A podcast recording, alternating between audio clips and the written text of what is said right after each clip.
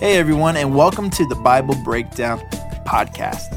In this podcast, we will be breaking down the Bible one chapter a day. Whether you are a new believer or have been following Christ for a while, we believe that you will learn something new and fresh every single day. So, thank you for joining us, and let's get into breaking down the Bible together. Well, hello, everybody. Welcome back to the Bible Breakdown with your host, Pastor Brandon. And today, today's a tough one. If I really had a title for today, it would be Be Careful What You Ask For as we go through Numbers chapter 11. So, before we get into this, I want to make sure, and if you've been enjoying these, you've been enjoying the content we've been putting out, make sure if you're watching on YouTube that you like this video, you subscribe to this channel. Also, I want to tell you about something new that I'm doing, and that is you can go to brandoncannon.com and you can subscribe to my weekly newsletter. And I'm switching it over toward more, you know, Bible breakdown podcast type of material as maybe do a little bit deeper dive on some stuff and go a little further into the text. And I just got a lot of ideas, and I would love to hear your feedback on it. And so I would love for you to go to brandoncannon.com and go right there on the front page and subscribe to my weekly newsletter so we can continue to go deeper into this. And I just, I, I love this idea of creating a community. We can read through God's word together, and we're going to need it after a day like today because the idea behind this is, man, in one way, it's really easy to get mad at the Israelites, going, oh my goodness, what are you doing? But I see myself so much in this. So what we're going to do is, is remember the context. Context is king. And when you realize where they are, you realize what's going on. And the nation of Israel, they are now just a little bit removed from being Egyptian bondage. They have come out, they went to Mount Sinai, they received the covenant from the Lord, they got all this great stuff happening, and now it's time.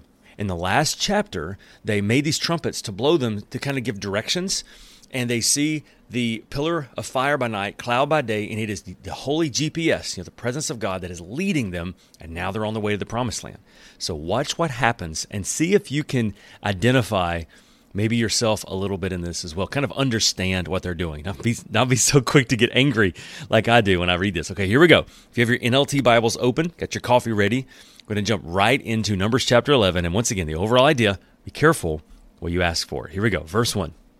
Soon the people began to complain about their hardship, and the Lord heard everything they said. Then, can we just pause? They're complaining about their hardship because, remember, as soon as that cloud moves, they got to move. So they pack up. I mean, it doesn't say anything about that God gives them like a warning. Like, can you imagine if all of a sudden the cloud just kind of just maybe change shape a little bit or whatever, kind of give them an idea? You know, you know, the next day it's kind of in like poofy, you know, poofiness. Okay, we're gonna leave soon. None of that. It just picks up. So I got to pick up and move. That's fine for the first day or two.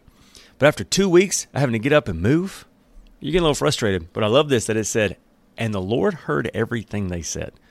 Then the Lord's anger blazed against them, and he sent a fire to rage among them, and he destroyed some of the people on the outskirts of the camp. Verse 2 Then the people screamed to Moses for help. And when he prayed to the Lord, the fire stopped. After that, the area was known as Taberah, which means the place of burning, because the fire of the Lord had burned among them there. God don't play around. Verse 4 Then the foreign rabble who were traveling with the, the Israelites began to crave the good things of Egypt. And the people of Israel also began to complain. Oh, for some great meat, they explained. We remember the fish we used to eat for free in Egypt and we had all the cucumbers and melons and leeks and onions and garlic we wanted. But now our appetites are gone, and all we have is this manna. Now, pause. Remember, manna was supernatural, manna was free as well. and what would happen is every morning they would come out, and as the dew of, would lift off the ground, what would be left were these, these white flakes. And manna actually means what is it? We still don't know what exactly it was, but it ended up when you crumble it up, it almost made like a flour and they said it tasted like honey. So they got to eat sweet, honey tasting bread, food, for free all the time. So it's not like that they have a bad deal here, but you notice what it said. We got to eat fish for free in Egypt. Isn't it amazing how time has a way of kind of blunting some trauma a lot of times? You, you have a way of seeing the past through rose colored glasses sometimes. They were slaves. you know why it was free? It was free because they had to go get it. And they had to go get it and get it for all of their like slave owners as well. So really, it wasn't free at all. That fish was the price of their lives. But right now, because they got this free food called manna, they're looking at their Egyptian bondage as though it wasn't that big a deal. And you imagine how like just just ridiculous that is, right? Here we go. Verse 7. The manna looked like small coriander seeds. It was pale yellow like gum resin. The people would go out and gather it from the ground, and they made flour by grinding it into hand mills or powder, uh, pounding it with mortars. Then they would boil it in a pot and make it into flat cakes. These cakes tasted like pastries baked with olive oil. the manna came down on the camp with the dew during the night. Moses heard all the families standing in the doorways of their tents whining, and the Lord became extremely angry. Moses was also very aggravated. Moses said to the Lord, Why are you treating me, your servant, so harshly? Have mercy on me. What did I do to deserve the burden of all these people? Do I give birth? Did I give birth to them? Did I bring them into the world? Did I why did you tell me to carry them in my arms like a mother carries a nursing baby? How can I carry them to the land you swore to give their ancestors? Where am I supposed to get meat for all these people? They keep whining to me, saying, Give us meat to eat. I can't carry all these people by myself. The load is far too heavy. If this is how you intend to treat me, just go ahead and kill me. Do me a favor and spare me this misery. So what's happening is is every day the Israelites are coming back to Moses and they're complaining. Now, now think about this. They're eating donuts every day. NLT version said it tasted like pastries. They're eating donuts every day and they're going, you know, I remember back when I was in Egypt. Yeah, I was a slave. I didn't get I didn't have any power over my own life and you know they, they told me when to live and they, they told me when to die. But I had fish. I had to cook that fish. I had to go get that fish. I do it, but you know I had fish. Joker, you're eating donuts every day. What have you got to complain about? And it's free. But they did. And once again, it's easy for us to get all like that. Do we not do the same thing? How many times, I'm just going, to be real honest with you, how many times have I sat in a coffee shop with somebody? I watched them drive up with a brand new car. I see them wearing brand new clothes. They have a, a $1,500 iPhone in their hands. They just paid for a $6 coffee. And you know what they say? God, why, uh, Pastor, why does God bless everybody but me? Why does it seem like everything's going wrong in my life? Why does it seem like that just God don't seem to care about me? And can I tell you, I almost want to get so angry until I look at myself and I go, well, you know, I drove up here in a car that works. I'm wearing clothes that fit. I just bought a $6 coffee. I got an iPhone we are spoiled. that is what we are. And here's the thing is that Moses sees this. Moses is talking about them like they're kids. And he's saying, God, I can't handle these kids. Can you just kill me now and get it over with? And that's what he's having to deal with. So before we get too upset at these Israelites, we realize this is a picture of us as well.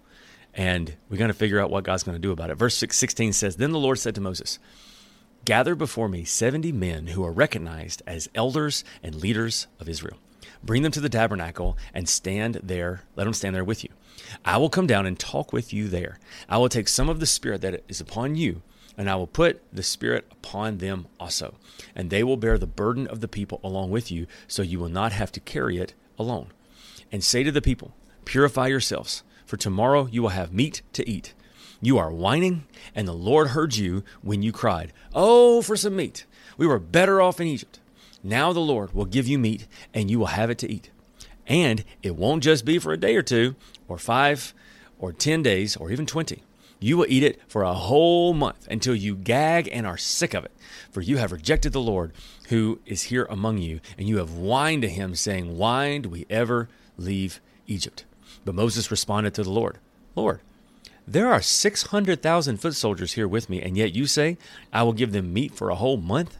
Even if we butchered our entire flocks and herds, would that satisfy them? Even if we caught all the fish in the sea, would that be enough? Then the Lord said to Moses, Has my arm lost its power?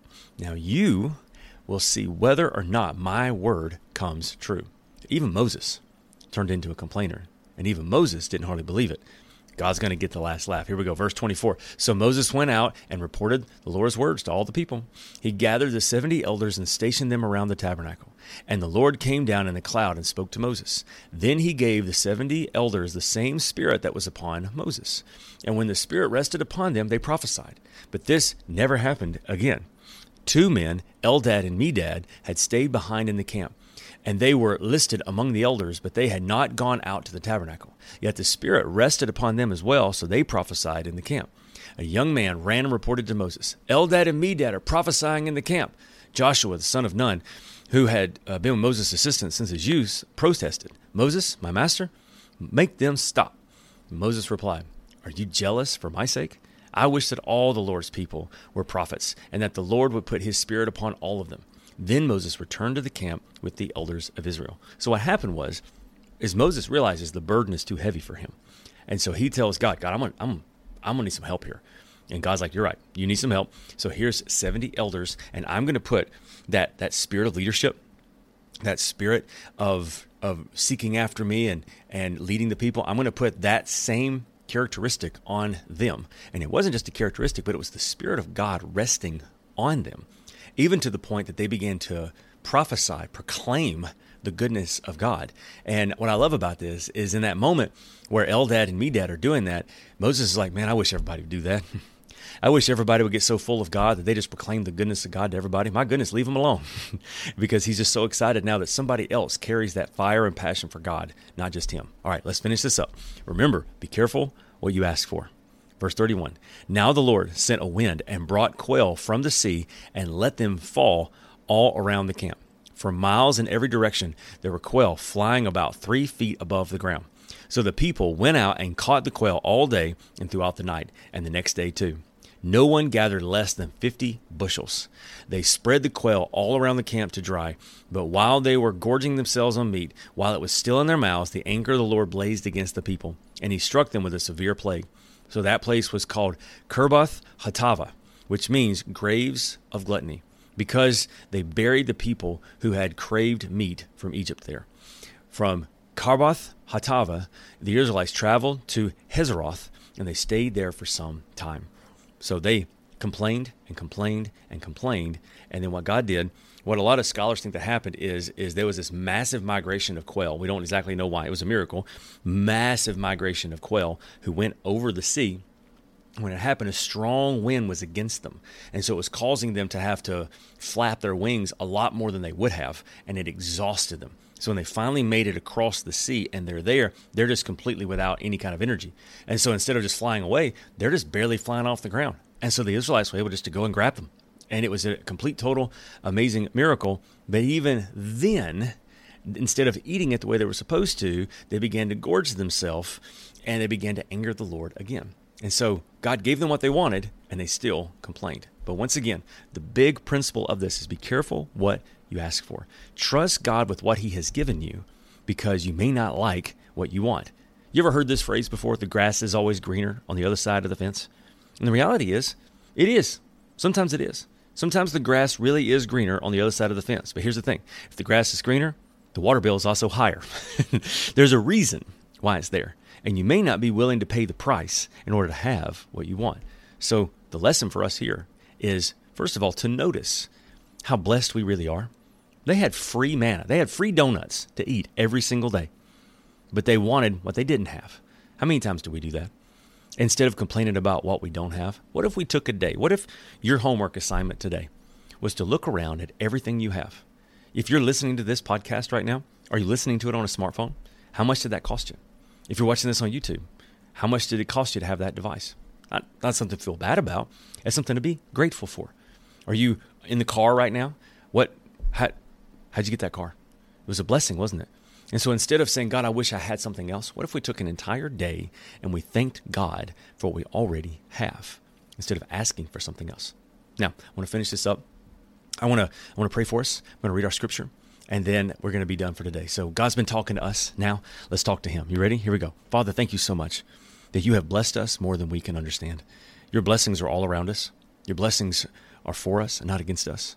I pray, God, you will open our eyes to see the blessings we have, even the very heartbeat that we have, Lord, the breath that we take in. All of this is a blessing from you. And to realize, God, that we are blessed. And we can take that blessing and it can be a never ending source of joy. Thank you for loving us in the way you do, even despite sometimes when we complain. You still love us. In Jesus' name I pray. Amen. All right. Numbers chapter 6, verse 24 says this May the Lord bless you and protect you. May the Lord smile on you and be gracious to you. May the Lord show you his favor and give you his peace. I love you. I'll see you next time for Numbers chapter 12.